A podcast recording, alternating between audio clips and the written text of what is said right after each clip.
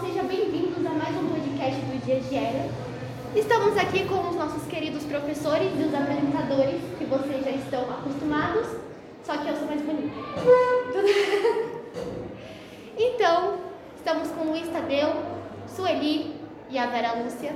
O a famosa Tríplice Aliança. A né? Tríplice Aliança da escola. Olha só. Professores mais amados dessa escola. Mas e aí? Qual de vocês chegaram primeiro? Boa pergunta. Quem chegou primeiro? Fui eu. Boa noite a todos. Né? É um prazer aí estar participando do podcast né, do terceiro B. Né? Trabalho bem bacana, desenvolvido por vocês. A gente espera contribuir aí com um pouco da nossa experiência nesses anos aí de Santo Dias da Silva. Já são praticamente 21 anos de trabalho, né? E a gente está aqui para colaborar com vocês. Bom. Depois, quem foi? Acho que nós chegamos juntas. Sueli. Sueli chegou primeiro. É que você chegou, foi, depois você voltou. É. Como é que foi a recepção, professor? No primeiro impacto, assustou, viu? Quando ele fala assim, boa noite. o cidadão. Marca registrada, né? Ah, esse é, uma, é mais recente. Olá, pessoal. Obrigado pelo convite. Mais um podcast. Mas, que ele assustou, ele assustou. Mas ele tem um coração enorme. E falando em assustar, como que vocês se sentem? Porque muitos alunos têm medo de, de- desse trio aí, desse trio parada dura. Eles acham intimidador. Como que vocês se sentem assim? Vocês realmente se acham intimidadores ou Poderosos. não? É, os poderosos assim. Não, eu não vejo desse jeito. É, às vezes esse medo, qual eles é, faz esse comentário, é que nós temos um, um objetivo voltado aos alunos. A prioridade são vocês. Então, a gente quer o melhor. A partir do momento que a gente quer o melhor, a gente não deixa vocês, ó, o que rolar, rolou, vamos se der certo, deu. Ó, dá uma notinha, dá um pontinho, porque a gente acredita no potencial da turma. Então a gente vai cobrar sim, que nem mãe e pai. Porque quem ama cuida, né? É o que a gente faz. Sim, sim. E é, e é um trio que faz isso, deixa isso muito claro, né? A, a- o cuidado, a cobrança. Não é à toa que quando você falou, eu não vejo assim, mas os alunos no geral veem, né? Tem o respeito, não diria medo. Ou tem também. tenho medo, vai. Tem também, né? Mas Que é respeitado é temido. Maquiavel? Maquiavel, Maquiavel. Eu gosto muito do Skinner, né? Porém, eu não aplico ele 24 horas. E o medo também é reflexo da ação e reação. Por quê? É, a gente tem certas liberdades com os alunos, que se o aluno chegar assim, ô neguinha, tudo bem? Beleza. E eu chegar e falar assim, fala aí meu amor. Está ótimo. Mas dependendo de quem fala, já não soa legal, porque você vê que é no pejorativo. Então, do mesmo jeito, você cria, você mantém o respeito, cumpre as suas metas com esse aluno por parte da educação e ser um educador, porém a gente põe um limite. Ó, esse aluno vem até aqui, daqui não passa. Porque a gente sabe que vai, pelo menos comigo, vai ter confronto. Quando a gente diz confronto, né, Lucas, não é a gente discordar de opiniões que nem a gente faz. É diferente. É virar pessoal. Do professor não vira. A gente pode ser o trio Parada dura. parada dura. Só que a gente não, não rotula aluno. O que é do aluno é do aluno. Então, às vezes, os alunos em si não conseguem ver isso. Mas, ô Lu, você vê o pessoal com esse medo todo? Porque, na verdade, é assim, quem tem respeito não tem medo. né? Você consegue ver esse medo todo no aluno? Que na verdade são, são muitos anos, né? E aí você pegou, pegou uma geração que tinha uma visão meio deturpada do que era estar dentro de um ambiente escolar. E aí você vai pegando né, o, o irmão, o primo, o tio, né, que vem dentro de um processo de ter a cobrança, né, porque no fundo, no fundo é, todo o processo de aprendizado a gente tem que ter uma cobrança, né? E as pessoas quando vê que você está cobrando algo deles, né, e ao mesmo tempo está tratando com respeito, que é o mais importante de tudo isso, fica fácil você administrar e, consequentemente, o psicológico daquelas pessoas sabe, olha, aquela pessoa a gente tem que estar esperto com ele porque ele cobra demais, ele é mais enérgico, mas não é que ele é mais enérgico, né? Na verdade, ele está fazendo o papel dele. O que é o papel? O papel da cobrança. Porque vocês têm que dar resposta para aquilo que a gente está propondo. Se você simplesmente joga as coisas ali, não tem nenhum tipo de vínculo naquilo que você está fazendo, a gente acaba banalizando, né? E aí, como a Sueli falou, você tem alunos que você vai sorrir, tem alunos que você não vai sorrir porque você não tem a intimidade com ele, mas você tem que ter o respeito com ele. E quando você tem o respeito, obrigatoriamente você passa a fazer o seu papel e o aluno também o dele. E aí esse medo, né, que existe pra, por parte de alguns, é até eles conhecerem, saberem aquilo que a gente deseja, aquilo que a gente enxerga, aquilo que a gente está querendo propor, e aí ele vai diminuindo esse receio, né? Porque o respeito acaba ficando cada vez maior sobre aquilo que você está fazendo. Então a gente enxerga mais dessa forma, né? Mas assim, é, até mesmo porque a gente tinha alguns professores no início que falavam muito, né? Quando vocês estavam chegando na escola, né? Que era um pouco danado, aí tinha aquela professora, é, vocês vão ver, vocês vão pegar lá o professor Estadeira, vocês vão ver. Lá vocês não vão ser dessa forma, né?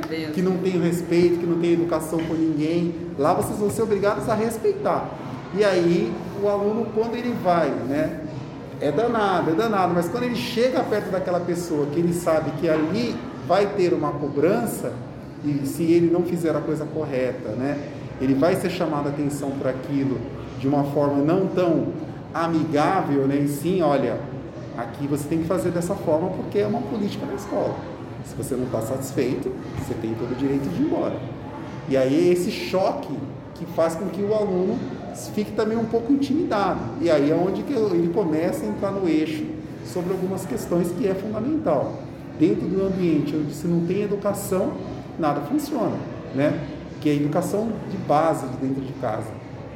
Que os pais dão para os filhos, mas nesse momento aqui eles acabam ficando meio até que perdidos. A gente hoje estava comentando, né, é, como a mudança desses alunos está é, tá, tá sendo brusca e no sentido de, da questão mesmo da própria educação, de você ver muito aluno falando palavrão, né?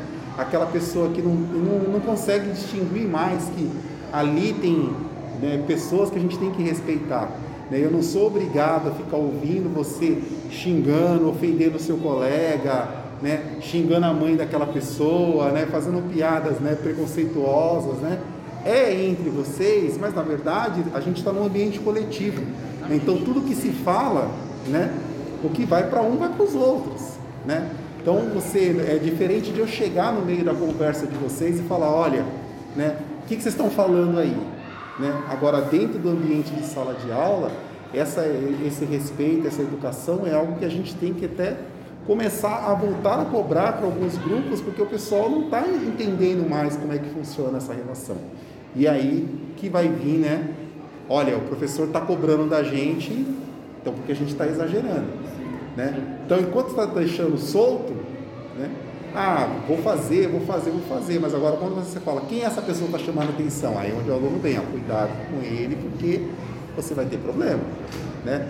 Então, ter essas pessoas é fundamental dentro de qualquer processo de organização. Como é criar os filhos.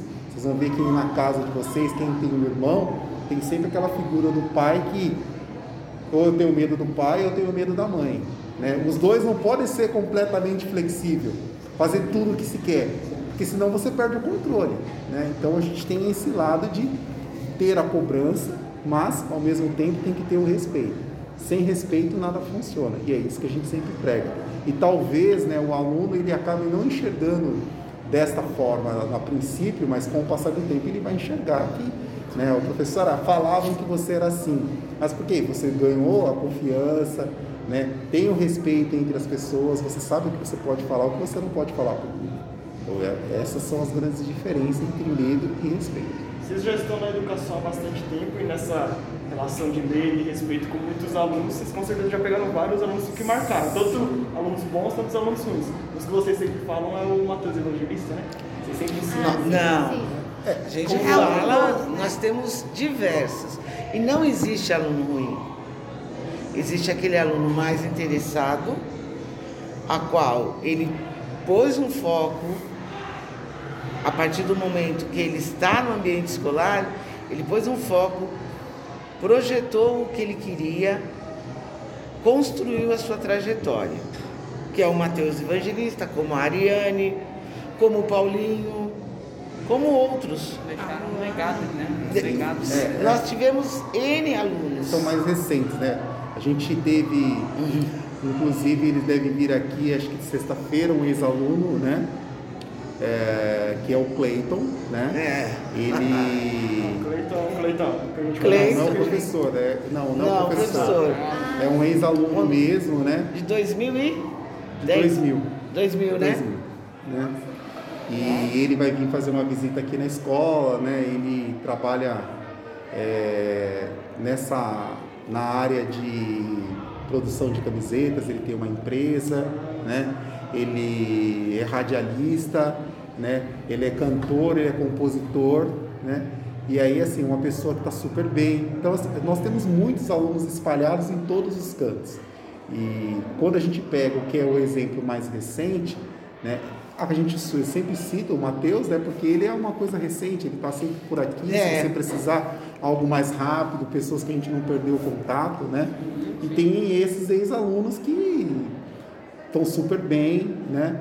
É, que deram muito trabalho para gente, mas entenderam que a educação pode o transformar. E ele, através disso, ele se autotransformou. Né? Então é uma pessoa que é pai de família, como nós temos vários alunos assim. Que agora é vô, né? né? Que já é vô pela idade. É. Mas ao mesmo tempo está super bem. Né? Então o que a gente sempre espera é isso. É de oferecer condições para vocês, para que vocês entendam o processo. E ao entender o processo, vocês vão conseguir ser pessoas que vão ser vencedoras. Né? Porque na vida, né, tudo começa com as pequenas coisas. Né? Ninguém vai nascer grande, né? mas a gente pode se tornar grande. Então, como é que a gente se torna grande?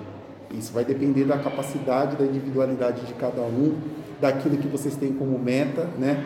Então, até mesmo o que o Estado está criando, essa questão de você trabalhar projetos de vida, né? São coisas que a gente sempre falou, mas você não tinha uma palavra específica. Né? E essa palavra específica, ela É passa agora. a fazer né, uma diferença quando você leva a sério os seus projetos, né? Porque é, a gente cada vez mais vai escutando que o jovem de hoje em dia ele não sonha mais em ter uma casa própria, né? O jovem hoje em dia não sonha é, ter estabilidade de emprego, né? Ele tem um novo perfil, então ele fica aqui, ele vai para lá, né? Só que na verdade, né, o jovem de hoje em dia ele não é diferente do jovem do passado, né? Só que os objetivos que nós temos hoje que são diferentes, né? Mas o sonho de grandeza, de poder conquistar, né, de atingir as suas metas, elas continuam as mesmas do que a gente tinha. É que o que é oferecido hoje mudou um pouco, mas o sonho de ter algo e ser alguém, né, principalmente para quem está na periferia, ele continua grande. Ele não diminuiu, né? Apesar de a gente hoje ter um acesso através de uma comunicação, né? mas são coisas básicas. Agora, aquelas pessoas que têm os sonhos mais definidos, eles sonham em ter as suas coisas, adquirir, ajudar os pais, né? vai sofrer bastante para poder ter, porque é um processo de é, inovação, porque os seus pais, eles fizeram o seu alicerce. Os pais dele fizeram do dele e que vocês vão fazer dos filhos de vocês. Então, quanto maior a evolução cultural e maior as conquistas de vocês, né, menos trabalho vocês vão ter para poder fazer os alicerces de vocês. Então, e é isso que a gente sempre procurou passar para vocês ao longo dos anos. Então, os alunos que acreditaram nas propostas de tudo aquilo que a gente falou, são os alunos que estão muito bem. E aí quando você fala que o aluno bom, o aluno ruim, né? Que na verdade esse aluno não escolheu as nossas orientações. E aí ele acaba caminhando pelas orientações dele. Porque a gente tem o direito de escolha, como todo mundo. Mas a gente também vai pagar pelas nossas escolhas. Se forem escolhas que levem a gente toda hora ao fracasso, lá na frente a gente vai ver o resultado. E são escolhas que a gente pode ir para o lado do sucesso. Então, quem escolhe o lado do sucesso é abandonar a educação? Não. Então, quem abandonou a educação está fazendo escolhas ruins. Né? Ah, mas ele acabou se dando super bem. Né? Na verdade, vai ser um em um bilhão, não é mais um em um milhão. Porque a nossa população cresceu demais. Então, você vai ter muita gente né, que não vai conseguir nada. E aí, aonde que a gente quer estar? Aonde a gente vai conseguir uma coisa, onde a gente vai conseguir nada. né? Porque ter proteção é algo que dá a base do alicerce, mas quando a gente não tem, a gente não tem essa base, a gente é obrigado a se virar. E aí, como é que a gente vai se virar se a gente não tem base? Como é que você constrói? Ah, mas aí tem que depender de mim, eu tenho que depender de vários fatores. Então, a gente já começa a depender dos outros. Né? Então, a gente está ali, a chamada, né? na zona do rebaixamento e estou querendo respirar e não consigo. Eu vou respirar como? Quem é que vai falar, ó, pode vir aqui que eu vou e levo você? É o que? A educação. Então, a educação é aquela pessoa que vai tirar você para você conseguir respirar e ir além e cada vez mais indo além, indo além, indo além e conquistando os objetivos de vocês. E aí que a gente vai diferenciar quem é realmente foi competente, né? Porque o fator sorte ele está aliado à competência, né? Essa pessoa é uma pessoa de sorte, não? Ela é uma pessoa de sorte, não, ela é uma pessoa competente também, né? Que ter só sorte não quer dizer nada. Você tem que ser competente naquilo que você está proposto a fazer. E aí sim vocês vão crescendo em torno de tudo isso. E, e falando dessa coisa toda de, de carreira, né, de escolhas, eu queria saber como é que foi, é, o que que deu, o que passou na cabeça de falar assim, eu quero ser professor de química, eu quero ser professor de matemática, de filosofia. Como é que foi essa escolha, esse- essa trajetória, né? E Que escolha, escolha. exatamente. Convenhamos. Pra Por que, que vocês falam escolha, escolha? Qual a visão? Agora vamos verter. Vamos ser os, os entrevistadores. Quando vocês falam assim, escolha, escolha. A escolha em si, acho que quem talvez, né, pelo que a gente já conversou bastante, né, a Vera foi uma pessoa que fez a escolha, né? A gente, a Su e eu, a gente foi levado, né, para a educação, né? É, porque você tem realmente tem, tem profissões que vocês escolhem. Então hoje quando a gente fala para vocês, vocês podem escolher aonde vocês podem ir, o que vocês devem fazer, né? Porque as portas são muitas abertas, tem muita porta aberta. E aí, de acordo com nossa trajetória de vida, nós vamos fechando essas portas. Né? E no meu caso especificamente, quando eu fui para a empresa, né? É, a gente tinha que fazer um, cursar um nível superior para poder evoluir dentro da empresa. E aí eu fui para a área química e dentro da área química tinha educação, mas eu não estava nem aí para educação. Na, na né? empresa que Eu não né? tinha essa visão de educação, porque a gente não tem, é, não tinha o que vocês têm hoje, Totalmente orientação. Né? Então, quando a gente estudava, né, você não tinha um professor, você não tinha estrutura da escola falando, olha, faz isso, faz aquilo. Geralmente a gente fazia aquilo que os nossos irmãos já faziam. Né? Então você sabia que o teu irmão fez um Senai e se deu bem. Então você ia lá fazer Senai para se dar bem a né? É, Então você faz a faculdade que você vai se dar bem. Só que fazer faculdade, a faculdade a gente sempre considerava que a faculdade era uma coisa de elite. Apenas 3% da população fazia faculdade na nossa época de estudo. É. E aí você, você- quando você fazia universidade, você era uma pessoa de elite. né? Então pobre não fazia universidade, né? porque os custos eram muito elevados. E a partir do momento que você entra dentro de uma elite para fazer uma universidade, né, que ela é limitada, né, o acesso é muito complexo, e você tinha vários problemas estruturais na escola pública, que tudo falhava, né, com, a, a- com o passar dos anos foram sendo sucateados, então você ficava sempre distante de você cursar uma universidade. E aí você tinha os cursos, né, que você poderia fazer, que era um pouco menos atrativo, um pouco menos concorrido, né, e dentro da, da educação ela passou a ter esse viés de quem era professor não tinha reconhecimento, né? Porque quando você pensava na educação, a importância que a gente tinha era praticamente o que é hoje um juiz, né? Então, se você for pensar na educação no Japão, o professor ele é tão respeitado quanto o presidente da República, né? Então você tem essas diferenças que no Brasil ela passou a ser um desestímulo. Né? Então você não tem estímulo para você investir em carreiras de educação, entendeu? E eu, quando eu fiz, eu acabei indo para a educação, né? Porque eu trabalhava na empresa e lá eu fui conhecendo os meus amigos que davam aula e a educação para mim seria um segundo emprego, né? dentro do meu trabalho. Então, eu, o meu trabalho era indústria, indústria, indústria. Mas aí os fatores né, de desilusão, de que a indústria você tinha uma visão, você depende de mercado, você depende de investimentos. Mas tinha a ver com né? química, essa área Tinha a ver com química, hoje? tinha a ver com química que eu trabalhava numa empresa plástica, né?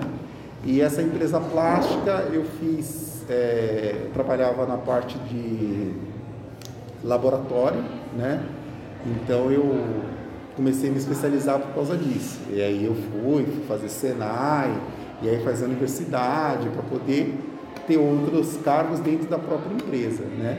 E aí o meu curso ele voltava para a licenciatura, que eu não tinha nem noção que era licenciatura.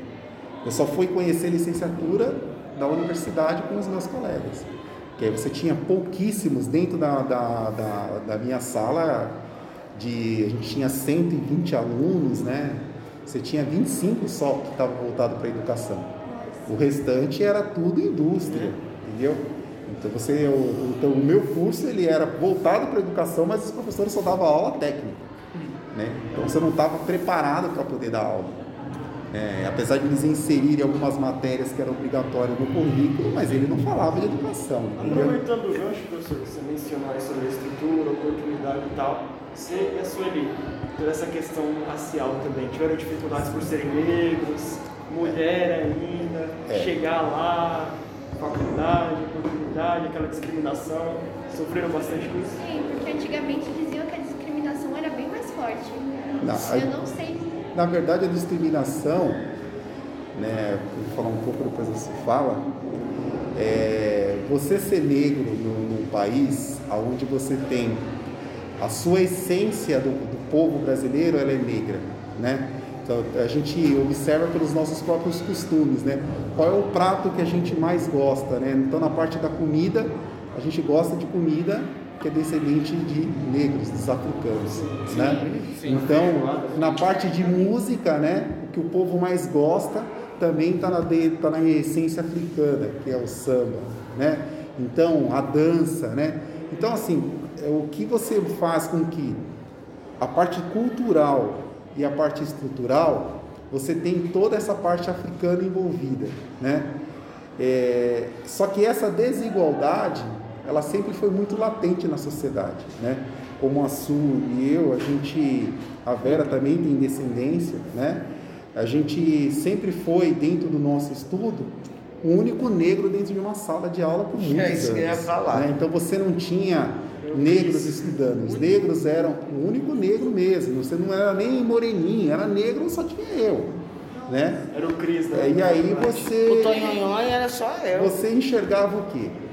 Tinha a questão do preconceito, às vezes tinha algumas piadas, mas a gente foi obrigado a ter que superar tudo isso né, e mostrar que você estava ali presente. Né? Então, né, você, minha presente mãe. para fazer a diferença ela estava trabalhava praticamente quase 24 horas por dia para poder manter a gente dentro da escola, né? Porque o custo era muito elevado. Então você tinha que ter padrão, você tinha que ter uniforme. Não era tudo, nada tudo dado. você tinha que comprar, né?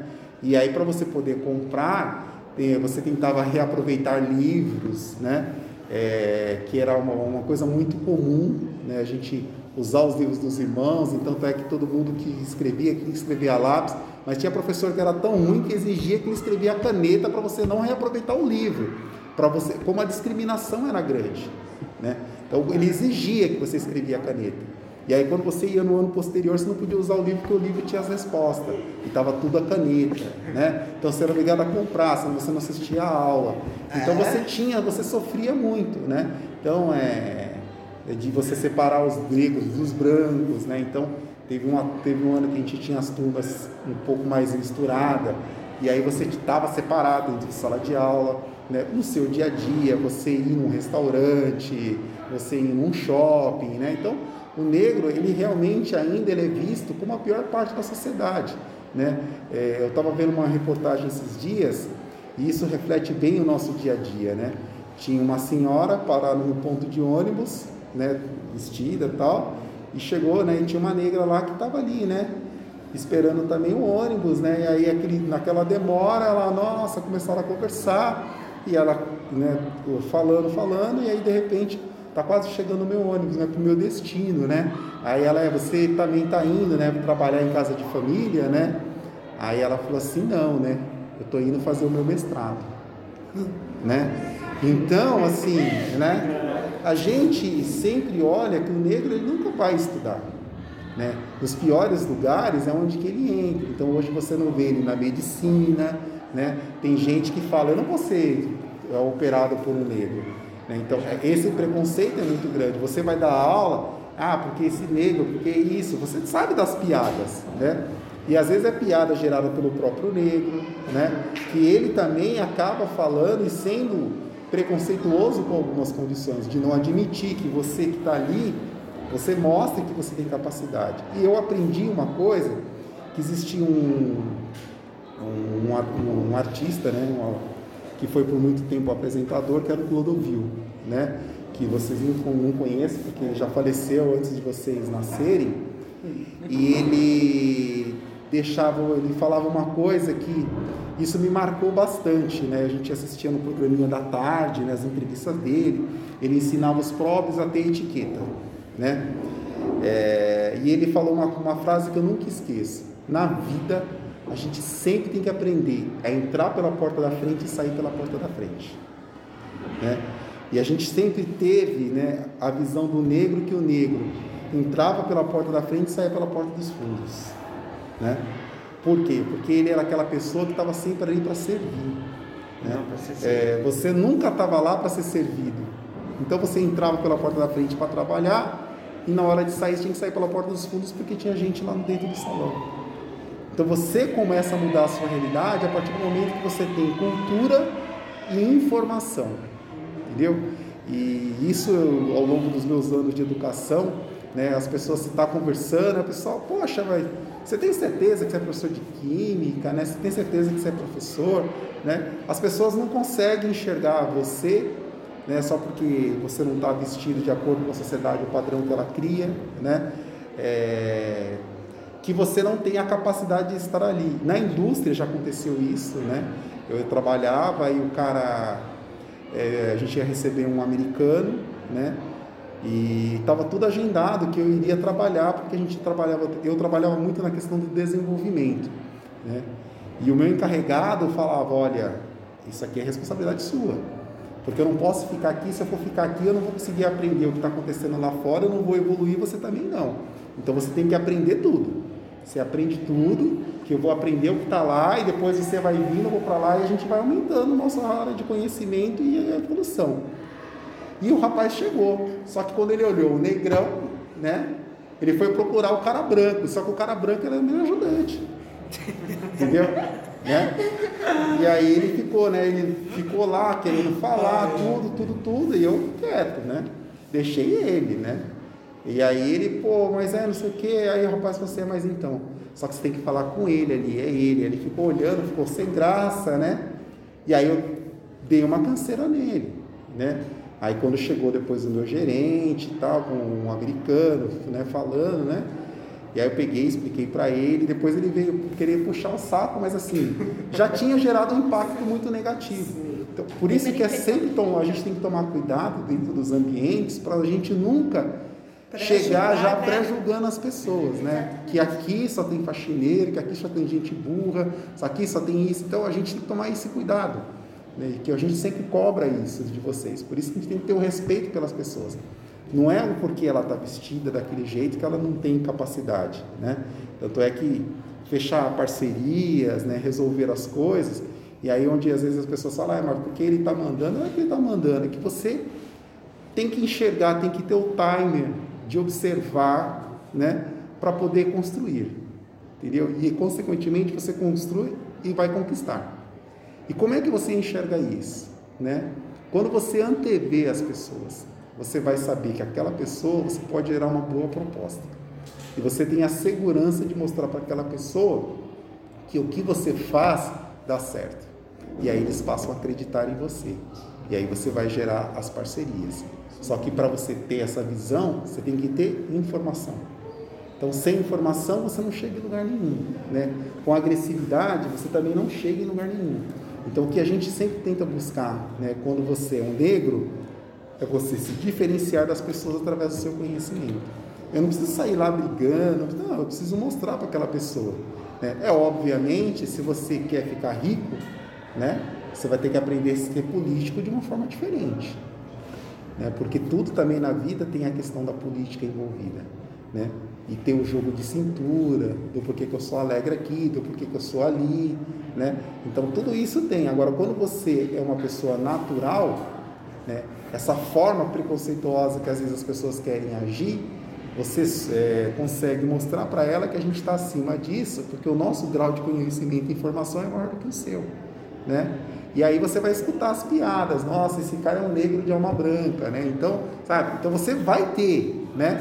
Só que você, né? Ó, eu não sou preconceituoso. Aí o cara vem e solta uma piadinha como essa, entendeu? Para falar que, poxa, você entre os negros você está se sobressaindo, né? Ele não precisa falar isso para mim, porque eu já sei disso.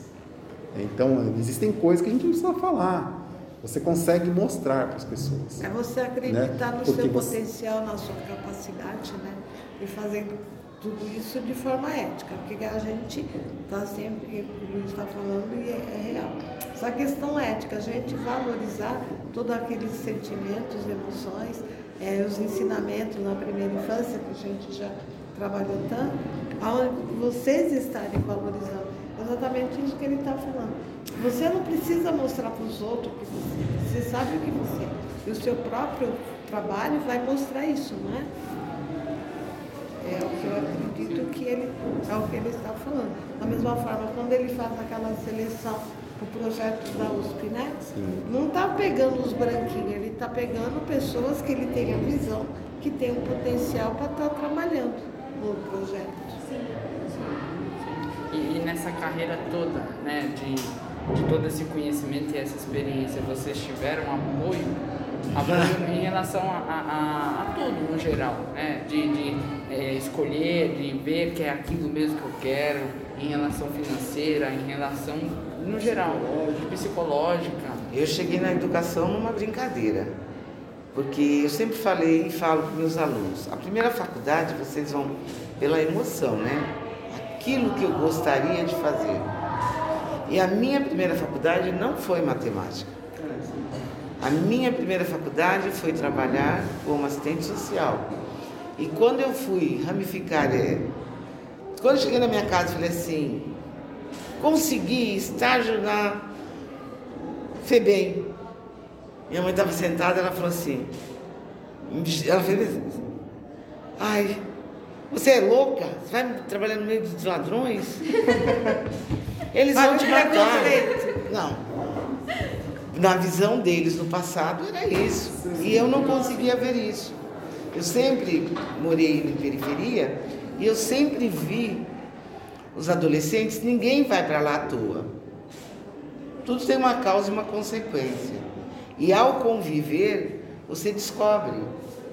Pelo menos na época que eu trabalhei, estagiei, você descobre que eles naquela época, eles não, eles não eram totalmente culpados. E as pessoas não viam isso. Então eu não escolhi área hospitalar, área de saúde, nada disso. Eu queria trabalhar lá com menor infrator. E só saí por causa da minha mãe. Aí fui trabalhar numa indústria, numa empresa, uma multinacional, que eu entrei mesmo fazendo faculdade, o povo me xingando na minha casa que aquilo não era lugar. mas eu gostava e só saí por causa dela mesmo. Porque eu saía eu matava a veinha. Como- e o Luiz conheceu e quando ela falava assim, eu não quero, era não quero. E a gente sempre acatou isso, aqueles valores da pessoal da antiga. Mas aquilo que vocês falam de preconceito, eu sempre fui a única negra na sala. Então, durante o meu tempo vago, que era da meia-noite às seis, às vezes eu dormia com o livro, eu comia o livro, porque eu não queria ficar por baixo. Eu não podia ser a aluna mediana. Eu tinha que estar entre os dez. Porque isso era cobrado no olhar, era cobrado, não, não se senta junto. Então eu não precisava de ter um grupo para me poder sobressair. Eu tinha que me sobressair de qualquer jeito. É que nem eles colocaram. A gente não precisa provar nem mostrar a ninguém o que a gente é. As nossas próprias atitudes, as- o, o decorrer, o conhecimento, o relacionamento entre as pessoas faz com que isso. Entrei na educação numa brincadeira e olha aí, isso é um vírus. Fiquei contaminada.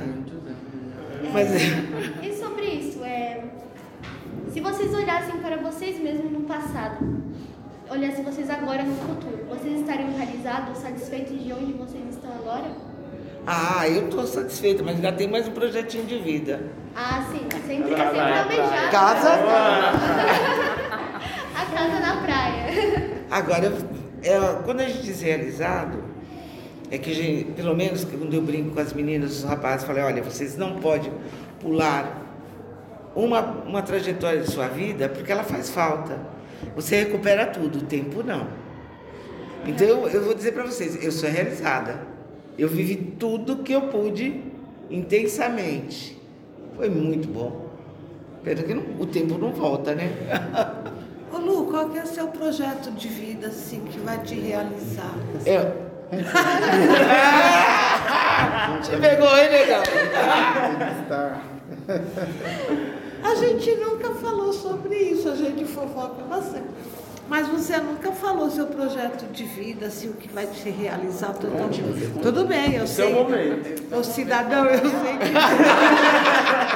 Eu já sou, eu sou realizado por muitas coisas. é. Não, mas tem algo. Eu sempre, infelizmente, somos humanos demais e sempre queremos É mais. que os projetos, né, é, quando a gente coloca essa questão do projeto de vida, né, vocês, é, é, a gente foi, como você falou, né, você foi construindo, né, e sendo levado para algumas situações, né, então, É.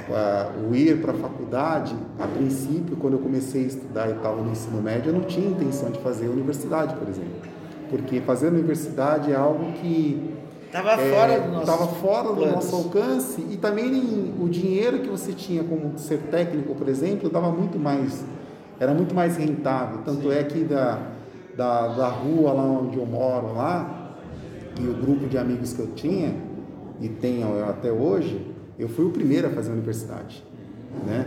Até das pessoas mais velhas, a grande maioria era nível técnico e se deram bem, né? O fator branco que também faz a diferença, Faz a diferença. né? As meninas que acabavam casando com um cara que também tinha, então assim, você é, acabou sendo levada nessa condição muito em função da empresa, né? Então a empresa ela fez com que a gente repensasse nessa condição né, do porquê que você iria estudar aqui, estudar ali, né? É, a princípio sair do país, né? e você, eu, eu até fiz alguns planos para poder acontecer e acabei sendo levado para outras condições, né? É. de você trabalhar, entrar dentro do processo da educação, mas desde a quinta série eu tinha uma professora que ela sempre falava, né, que a tendência minha era de trabalhar como na área de comunicação, né?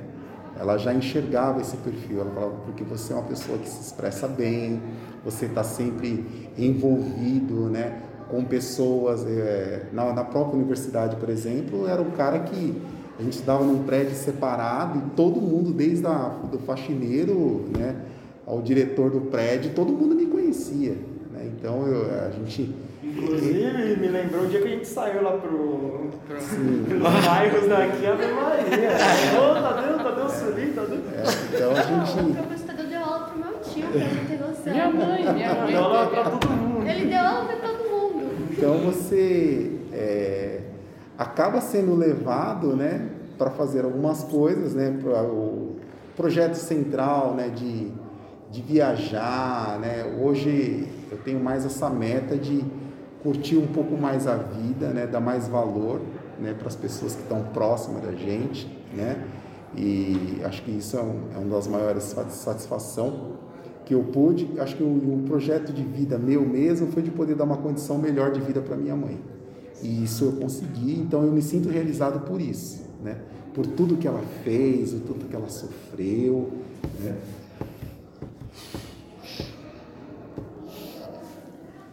E você, Bê? E o seu projeto de vida?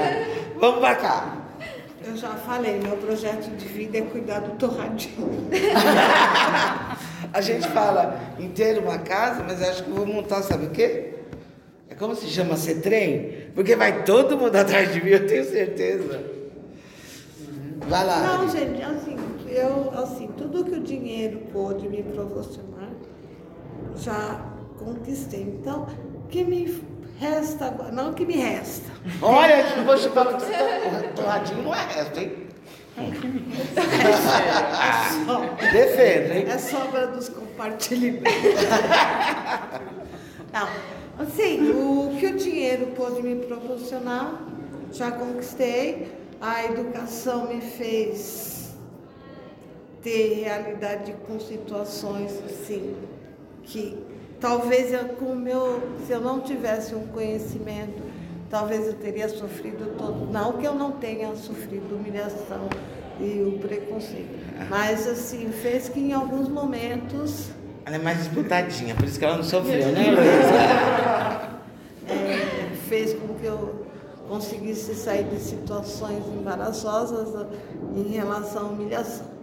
E assim, tive o prazer de conhecer vários alunos produtivos que marcaram a minha vida. Um deles já foi, já foi citado, o Tiago. Tive vários alunos, tem o Jonathan. né? O Jonathan foi um aluno que marcou bastante a minha vida. É, não só pelo que ele é hoje, mas os momentos que a gente viveu lá atrás, né? O professor Luiz adorava. Nós Não, tivemos ele, momentos ele maravilhosos. nunca teve nenhum problema com aluno, mas tem os alunos que são chatos. Mas não é que ele era chato, ele era muito crítico. Olha, eu garanto que ele superava você, viu? Ó, Tá eu tive? Não, eu tive uma balança de equilíbrio da mesma família. É, são dois amores que também é, contribuíram e a gente guarda. O Babu, que foi meu aluno, que era assim, quando, eu, quando eu- os gigantes, porque naquela época eu, eu era do corpo da Vitória. Mas também também. E os meus alunos, naquela em 92, 93, tudo tamanho do Luiz. Luiz, Rodrigo. Então, quando eles re- resolviam a se levantar para resolver assunto dentro da sala, ficava um anão de jardim lá no meio. Se encostar em mim, vai ter. Ou seja, eu tive o Babu, que marcou por ser um cara que estava numa, numa geração com os hormônios à flor da pele e tudo se inflamava, que eu gosto muito dele, apesar de ele não ter não quis cursar uma faculdade, hoje ele também está bem, tá? Ele está realizado, ele conseguiu montar a empresa dele de tatuagens. E tem o David, que é o primo dele, que se tornou professor de matemática. Hoje ele dá aula aqui, acho que se eu não me engano, na Granja Julieta. Ou seja, dois extremos, os quais me completaram na minha história. Então eu, eu tiro isso como aprendizado. Então por isso que quando você fala aluno bom e ruim, não tem. A única coisa que eu sinto é que quando eu saio e encontro um aluno meu que não teve uma trajetória positiva, aquilo me mata, porque era um cara que teria tudo Pra dar certo. para dar certo. Que, nós, aqui, o Trio Parada Dura, como vocês falam, nós investimos. Mas é aquilo que o Luiz falou, ele não quis trilhar esse caminho. Sim. É, eu seria injusto falar um aluno, né? A gente- São vários. Eu tive grupos, né? Acho que eu tive grupos de alunos Nossa. ao longo dos anos que É. me marcaram muito, né? E fez com que a gente busca Fez a sempre ter um olhar diferenciado para aquelas pessoas, né? Deram um retorno muito positivo. E deram retornos, Nossa. assim, eles estão super bem, né? Então, assim, é, lembrar de um especificamente eu não, eu não tenho, mas eu tenho muitos alunos, né? Esses grupos de turmas que fizeram muita diferença, né? E para mostrar que vale a pena você investir um pouco do seu tempo, né? É, apesar de a gente receber para isso, né?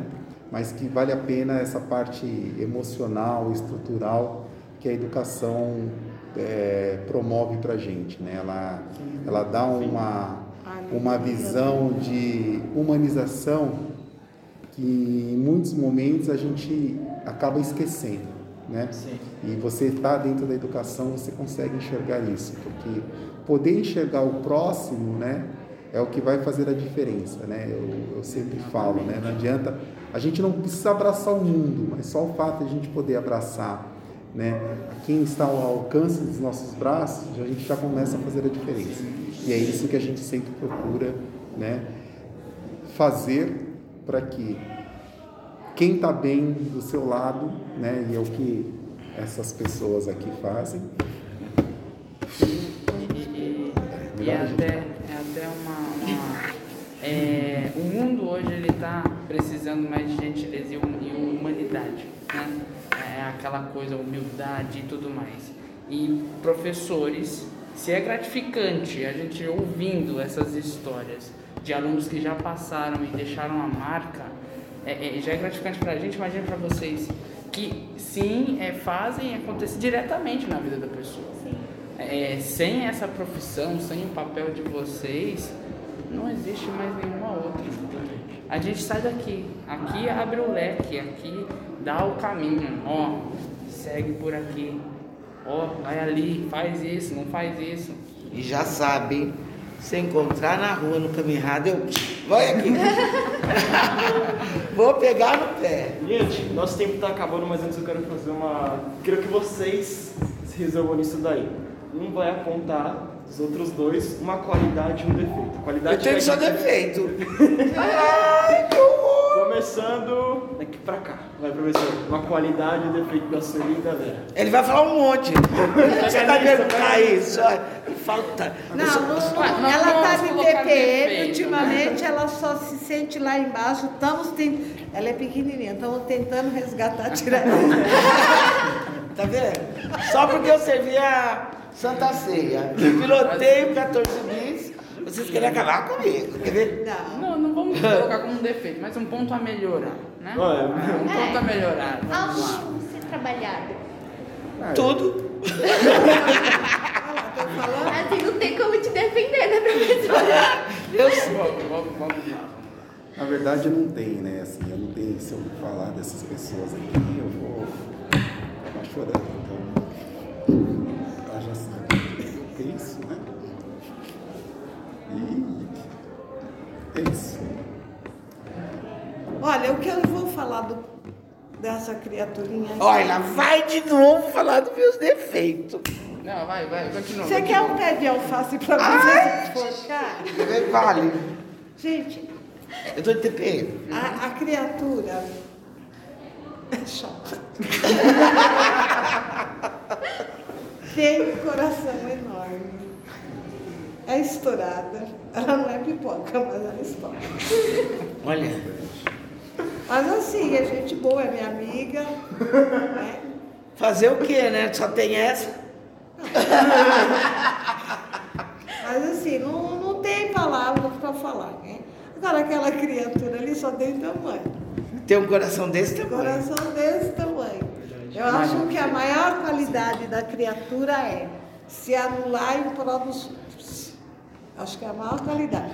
Mas também é um defeito, porque ele acaba se isolando, se anulando, ele só vê o outro, esquece dele. É muito. Isso é, Mas- isso é um acho- defeito e é uma uma qualidade. Sim, sim. Mas ainda bem, é, né, nesse defeito, nessa qualidade, que ainda bem que tem nós ao redor. Sim. Porque aí a gente consegue chegar e falar, e aí, vamos lá, né? Dar aquele apoio, sabe? Isso é importante. Grita, Sueli. Foi hoje que Foi você que eu falei. É, nos bastidores, né? Sul, grita. Mas faz assim, bem. você nunca vai saber quando ele está bem ou quando ele está mal. Só quem está muito próximo dele sabe, É que sabe. exatamente que ele não está bem. Porque ao contrário, ele sempre transparece. Que ele é uma rocha. Eu estou bem. A minha irmã tem 1,49m. Não, minto. Ela tem 1,32m, a Zizi. Mas, se você fizesse essa pergunta para minhas irmãs, elas falam, não tem.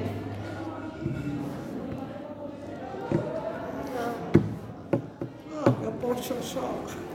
Eu não esperava que o final desse podcast eu ia ver Luiz Tadeu com lágrimas nos olhos, Sueli com lágrimas nos olhos, só faltou a velhinha. Pra você ver o quanto que ele é humano. Eu acho que assim, vou pedir licença pelos protocolos da Covid, mas se puder todo mundo vir aqui reunir pra gente fechar esse podcast com um abraço nos três, eu vou agradecer muito. Então, não esquecer Covid nesse momento. Jesus, eu vou fazer isso. Já tomamos a vacina. Tá todo mundo vacinado, tá? Todo mundo vacinado também, segunda dose hoje. Ei, cheguei. Adoro vocês, crianças. Muito bom. E aqui finalizamos mais um podcast, não é mesmo? É isso aí, galera. Valeu, muito obrigado por acompanhar aí. Até mais. Siga os Valeu. próximos, hein? Os próximos. Obrigado. Boa.